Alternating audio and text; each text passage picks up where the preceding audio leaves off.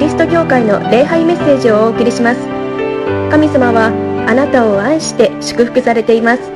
その愛をお受け取りください。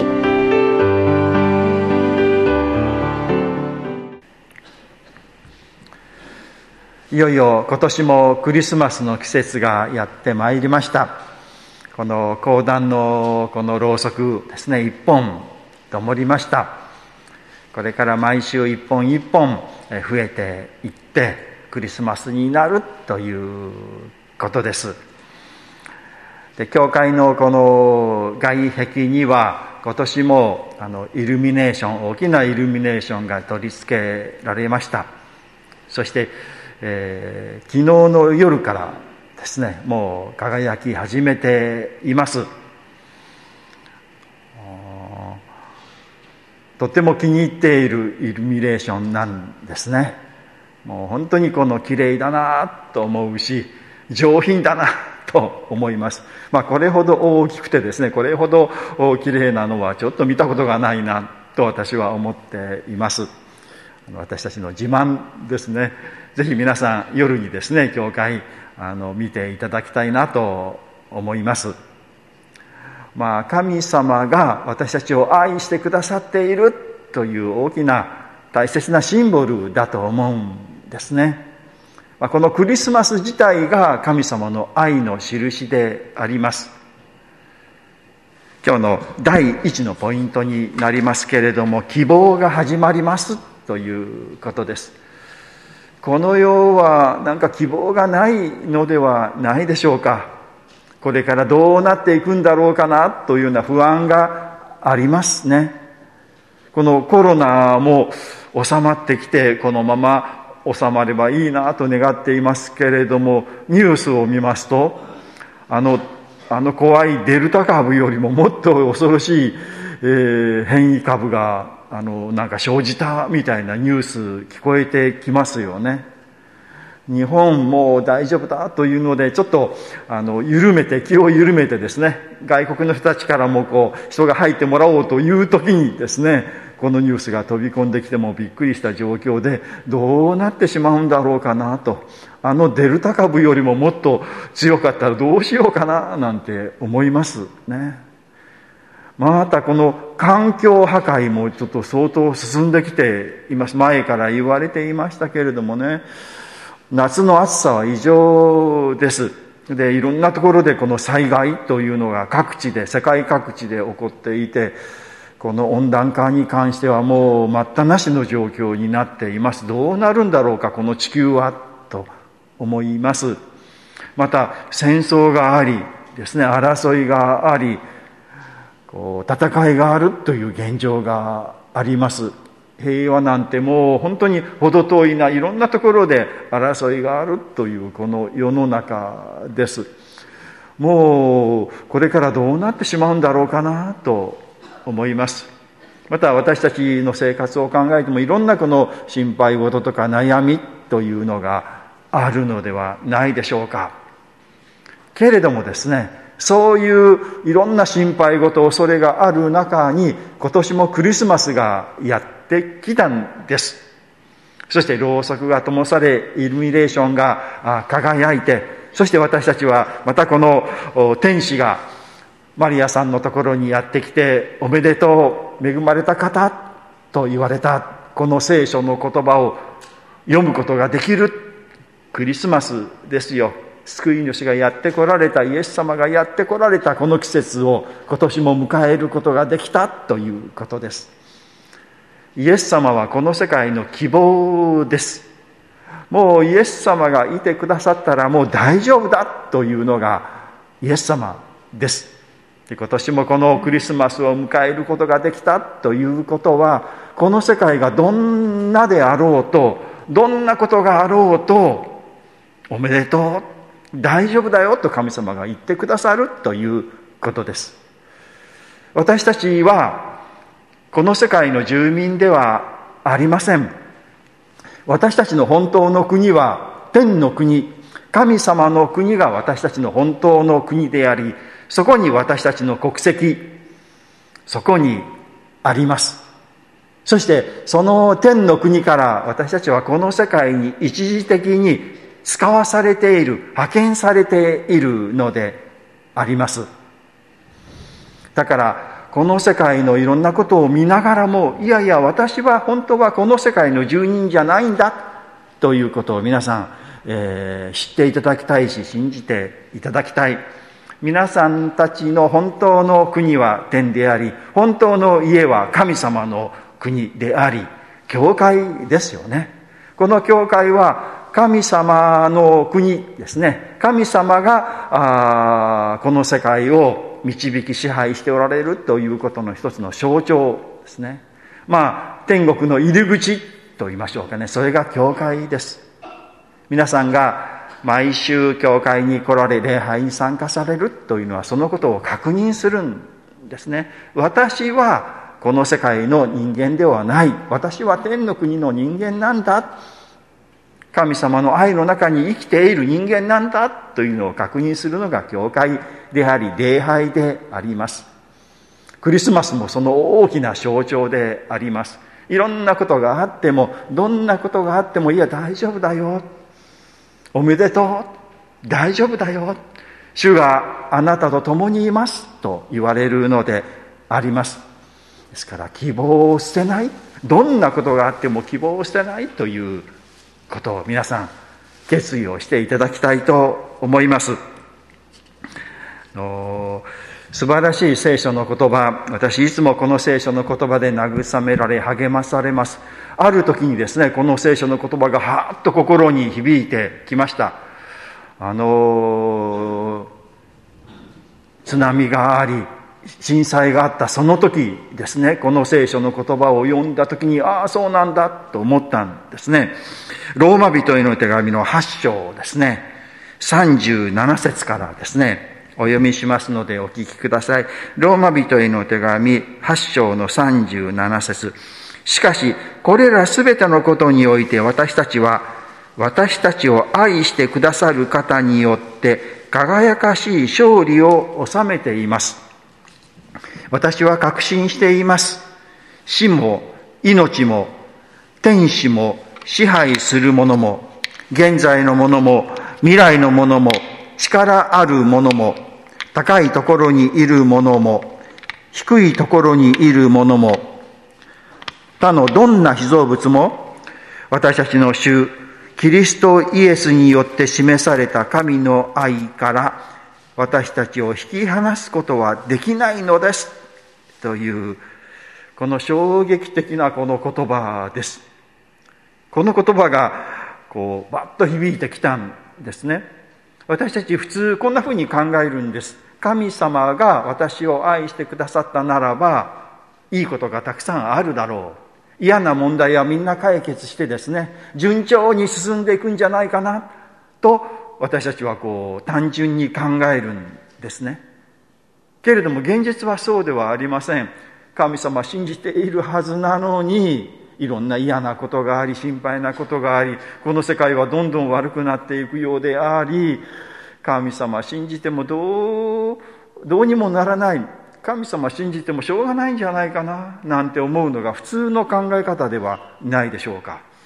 けれどもこの聖書のこの信仰というか考え方というか生き方はそうじゃないんですよね。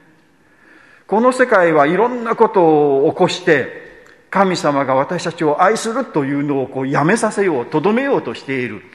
神様から私たちのを引き離そうとしている。神様が私たちを愛さないように一生懸命妨害しようとしているのはこの世界なんだという世界観というか信仰ですよね。いろんなことを起こすんですよ。コロナを起こしたり戦争を起こしたり環境破壊を起こしたりして神なんか信じてもしょうがないよと。神なんかあなたを愛していないよということから私たちを一生懸命話そうとするんだとこの世は。けれどもけれどもですねそんなことで神様が私を愛するという愛は止まるものではないですよ。というのがこの聖書の信仰であり私たちの信仰なんですよ。この信仰に私たちは立つべきであります。この信仰に立ったならばもう怖いもの何にもないんですね。もう何が起こってもですねこう平気ですよ。それが起こったとしても神様の愛から私は離されないんだという事実に立つことですね。クリスマスはそうです。この世界が素晴らしいから私たちが立派だからイエス・キリストが来られたのではない。もうめちゃくちゃだからもうどうしようもないからもう私が来るしかないなというのでイエス様が来てくださった。これがクリスマスです。この世界がどうであろうと決して見捨てないよ。見ていてごらん。よくするから神様が言ってくださる。クリスマスというのは希望の始まりであり私たちはその希望を生きているのであります。第2のポイントですね。待つことは楽しみだよということです。この天使ガブエルがマリアさんのところに来て、あなたは男の子を身ごもりますよ。その方は素晴らしい、えー、方ですよとなりますよということを教えてくれたんです。で、それですぐに生まれてきたかって言ったらそうじゃないですね。それからこう、子供が生まれて、で、まあ、あと月10日取って生まれてくるということです。期間があります。その間こう待っているんですよね準備をする楽しみにその時をですね待つということです。待つということはちょっと辛いことでもありますけれども楽しみでもありますね。大阪の人は行列を嫌うとかニュースで見ますけれどもテレビで見ますけれどもそうなんですか？どうですか皆さん？あんまり行列は好きじゃないですか？の行列っていうのは時々見ますよね。まあ大体行列はあんまり並ばないですけれどもね。先月久しぶりに東京に行きました。そして渋谷の街歩きました。もう約2年間行ってなかったんですけれども随分変わっていました。で歩いてたらちょうどお昼頃で行列があったんですよ。行列があったからですね並びました。お昼ですからね。で、前の人にですね、ここ美味しいんですか？って聞いたんですよね。そしたら、いや、わからないけど僕は好きですとですね、言われたから、ああ、じゃあ美味しいんだろうなと思ってその行列に並んでですね、ラーメン、あの、濃い口のつけ、あの、つけ麺でしたけれどもね、美味しく、あの、いただきました。の、待つということはですね、あの、最大の調味料だとも言われているんですね。こう、待ってお腹が空いてなんかちょっとつまみ食みしたいなって思うんだけどもそれもぐっと我慢してですねお腹空いてお腹空いてたまらないなと思って出た食事はですねどんな食事でもあ美味しいなとですね思えると言いましょうかねいうことですね。聖書はこの待つということを私たちに進めるし、まあ、待つ訓練をさせようとしているのが聖書だと思うんです。もう旧約聖書なんかを見るといつも待っているんですね。イスラエルの人々がエジプトで奴隷になって苦しくて辛くてどうか神様助けてくださいと言ってですねなかなか助けが来ないんです待つんですよね。でやっと助け主であるモーセがやってきて大丈夫かなと思ったらなかなか王様が OK を出さないっていうんで待っているんですよね。で、やっと出エジプトしてよかったかなと思ったら、約束のうち、カナンに着くまで40年間また待たされるんですね。こう、ゴールがあったらすぐにまた次の、えー、待つということが始まるということです。で、旧約聖書はですね、救い主がやってきますよ、待ちなさいよ、と思って、みんな待って待って待って、ついにやってきましたよ、イエス様が。で、これで終わりかってそうじゃないですよね。教会時代という時代が始まって、今度もう一回やってきますから待っていなさいよと言われて、私たちは、その、再びやって来られるイエス様を待ち続けているんです。まあ、このクリスマスのこの対抗節もそうですね。クリスマスを待つ季節です。この待つということをこう楽しみながら、待つという期間、その期間、私たちはこう整えられていくのです。待つことができるというのは成熟した人です。人間ですね。待つことができないという人は、まだ成熟していない子供ですね時々デパートなんかで子供があの床に寝そべっと寝そべってとかもうあれ買ってとか言ってだだこねている姿を見ることがありますねまあ仕方ないんですよ子供はですね忍耐力がない我慢ができないからですね今あれが欲しいと思ったらですねそうなってしまう。けれども大人がですねもうすぐにカーッとなって怒ってしまったりとしたらあこの人まだまだ成熟していないなということですよね。ですから神様は私たちに待つということを通して私たちのうちが成熟するようにですね忍耐力を持つ寛容な心を持つ神様はもう本当に寛容なお方ですね。もう私だったらすぐにお前たちどうしようもない人間だというので滅ぼすというのがあの私なんかでしょうけれども私が神様でなくてよかったなと思うんですけれども神様は忍耐力があるお方でありますお方ですね。私たちが本当に悔い改め帰ってくるまでじっと待っておられる。何かあっても許してですね言うのが神様ですね。でこのクリスマスのこの時特にですね待つということ。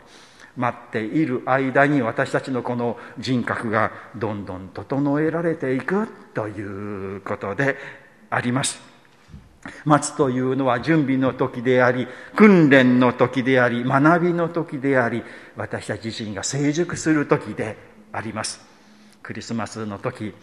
えー、待ちましょう。またいろんな苦しいこととか心配なこと不安なことがありますけれども神様が必ず導いてくださるし良いことをしてくださるんです。今すぐしてほしいとですねあの言うのが私たちですけれどもでもそれを我慢していや神様のふさわしい時があるんだ。その時を信じて神様を信じて待っていよう。で私は成長していくんだ。一緒に皆さん成長しましょうよ。いろんなことがありますけれども今週もですね、えー、神様が必ずよくしてくださると信じる、ね。はい、第3番目のポイントをですね精霊による救いということです。35節に、えー、天使が精霊があなたに下り意図高き方の力があなたを包む。だから生まれる子は聖なる者、神の子と呼ばれると、この天使が言うのです。マリアさんのところにあなたは男の子を産みますと言ってマリアさんがいえいえ、私は婚約はしていますけれどまだ一緒に住んではいません。私に子供が生まれるなんてことはありえないことですよと言うんですね。そしたら天使がいやいや、あの、男の人によってではなくて精霊によってあなたはあ妊娠をするんですよ。そう言うんですね。これはですねまああの男と男の人と女の人が結婚して子供が生まれるというのが普通のあの流れというか自然に起こることではありますけれどもこのところはそうではなかったんですね。まあそういう意味では男が排除されたと言いましょうかね。で、まあ、この聖書の中の男というのは力とかですね、権威とかですね、まあ、この世の中のそういうものを象徴しているところがあります。人間が自分の力で自分の知恵で自分の思うようにするというような、この思いというか、そういうものをですね。で、イエス様がお生まれになったのはそういう人間の力によるのではないということをですね。精霊によっってイエス様はこの世界にやってこられた。人間の力ではない。ということです。イエス様がやってこられたのは私たちがいろいろこう努力して頑張ってこう精進してですね。いい人間とか清い人間とか正しい人間とか素晴らしい人間になったから神様はご褒美としてイエス様を与えられた。ということではない。ということですね。まあ、この努力するって言いましょうかね、頑張ること、まあ、会社なんかではこの目標を決めてですね、えー、これに向かって、えー、みんなでこう励まし合って、えー、その目標を達成しようとするということなんかとても素晴らしいことですね。子供たちもテストがあるからこの勉強するとですね、あのその目標を目指して頑張るということはとても大切なことで、あのあります。けれどもですね、それをしたからといって、こう、いい成績を収めたから自分はいい人間だ。反対にやったけれども、その成績が取れなかった、ダメだったから私はダメな人間なんだというようなことではないということですね。私たちは神様に認められて、こう、正しい人間、清い人間、罪がない人間、天国に入るのにふさわしい人間と認められようと思ったならば、ものすごい努力をしないといけないんです。神様のこの水準、合格水準というのはもうはるか高いところにあるということです。まあ歴史の中を見ますといろんな優れた聖人といいましょうか、優れた信仰者がいますね。本当に素晴らしい愛の人であり、信仰の人というのがこう何人もいます。まあ私たちが身近、身近なというか、いうのは、例えば、あの、まあカトリック教会になりますけれども、あのマザー・テレサという方、おられましたよね。本当に素晴らしい信仰者であり、愛を実践する方であり、もうクリスチャンだけではない、一般の方々からも非常に尊敬されている人ですね。あのようにならなければ救われませんよ、って言いましょうかね。と言われたらどうでしょうかね。ちょっと私無理だなと、あそこまでできないなって思ってしまうのではないでしょうか。けれどもですね、けれども、マザー・テレサはあんなように素晴らしい生き方をしたから神様に認められたかと言ったらそうではないんですよ。神様から認められる働きっていうのはあんなもんじゃないですね。もっともっともっともっと高いレベルであり、もっともっともっと素晴らしいことをしないと神様には認められないのです。ただもう無理ですよ、私たち人間。マザー・テレサでももしもダメだならば、私たちはどうなってしまうんだろうと思うんですね。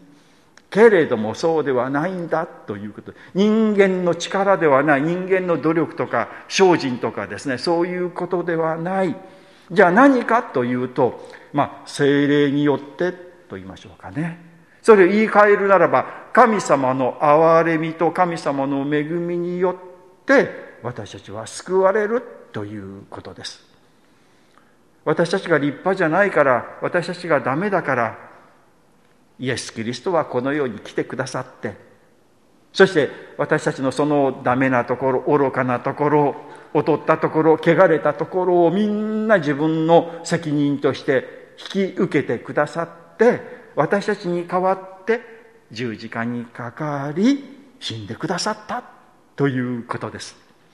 ですから、私たちが救われるのは、私たちが何か優れたことをしたか、立派な信仰者になったか、素晴らしい人格者になったから救われるというのではなくて、ただただ神様の憐れみによって、神様の恵みによって、イエス・キリストが私のために代わって死んでくださった方によことによって救われるのですということです。これはマザー・テレサだって一緒なんですよ。マザー・テレサも私はイエス・キリストによって救われるんです神様ありがとうございますということですね私たちも一緒ですよ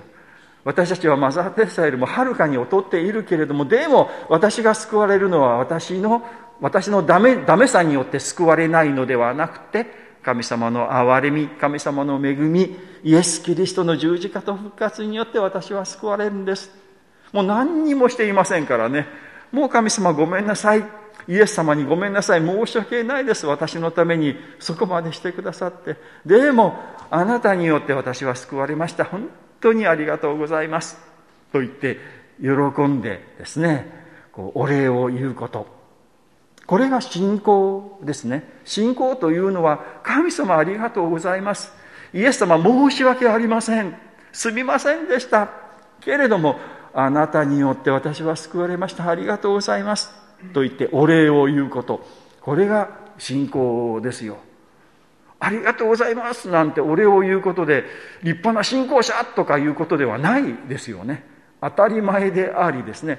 ごく当然のことをしたのである。それが信仰だということです。ここによってイエス様が精霊によってまあ、マリアさんが精霊によって身ごもりイエス様が精霊によってこの世に来られたというのはそのことを表しているんですよ人間の努力とか人間の何か頑張りではなく神様が一方的に精霊によってそのことをなさった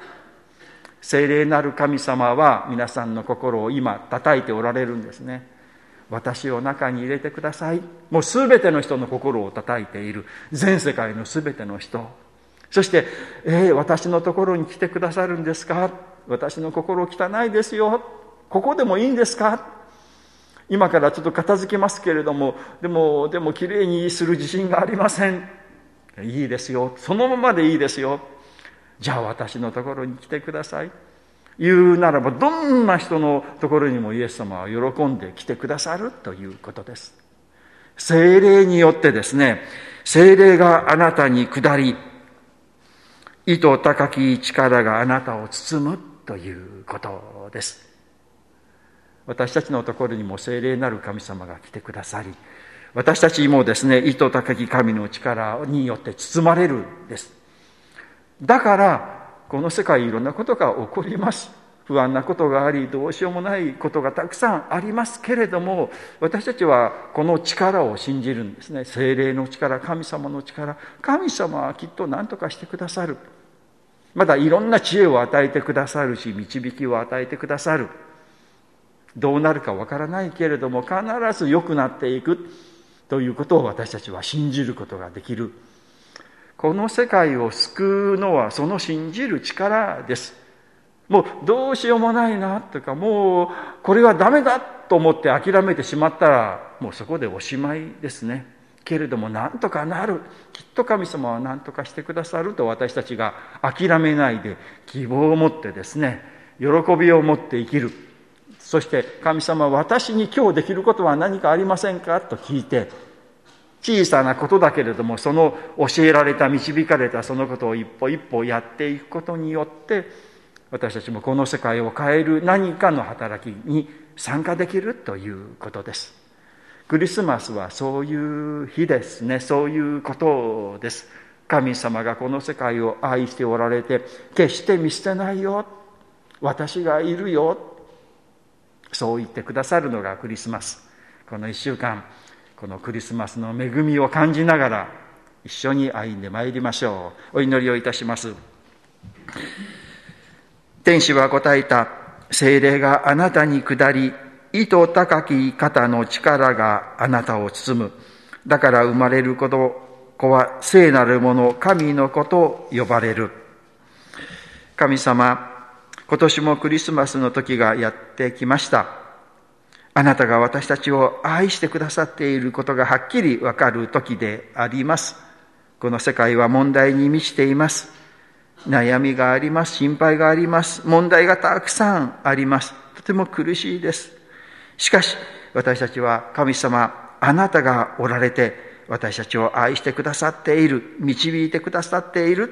ということがわかります。そしてあなたを信じます。あなたの愛そのものであるイエス様をあなたが与えてくださいました。感謝をいたします。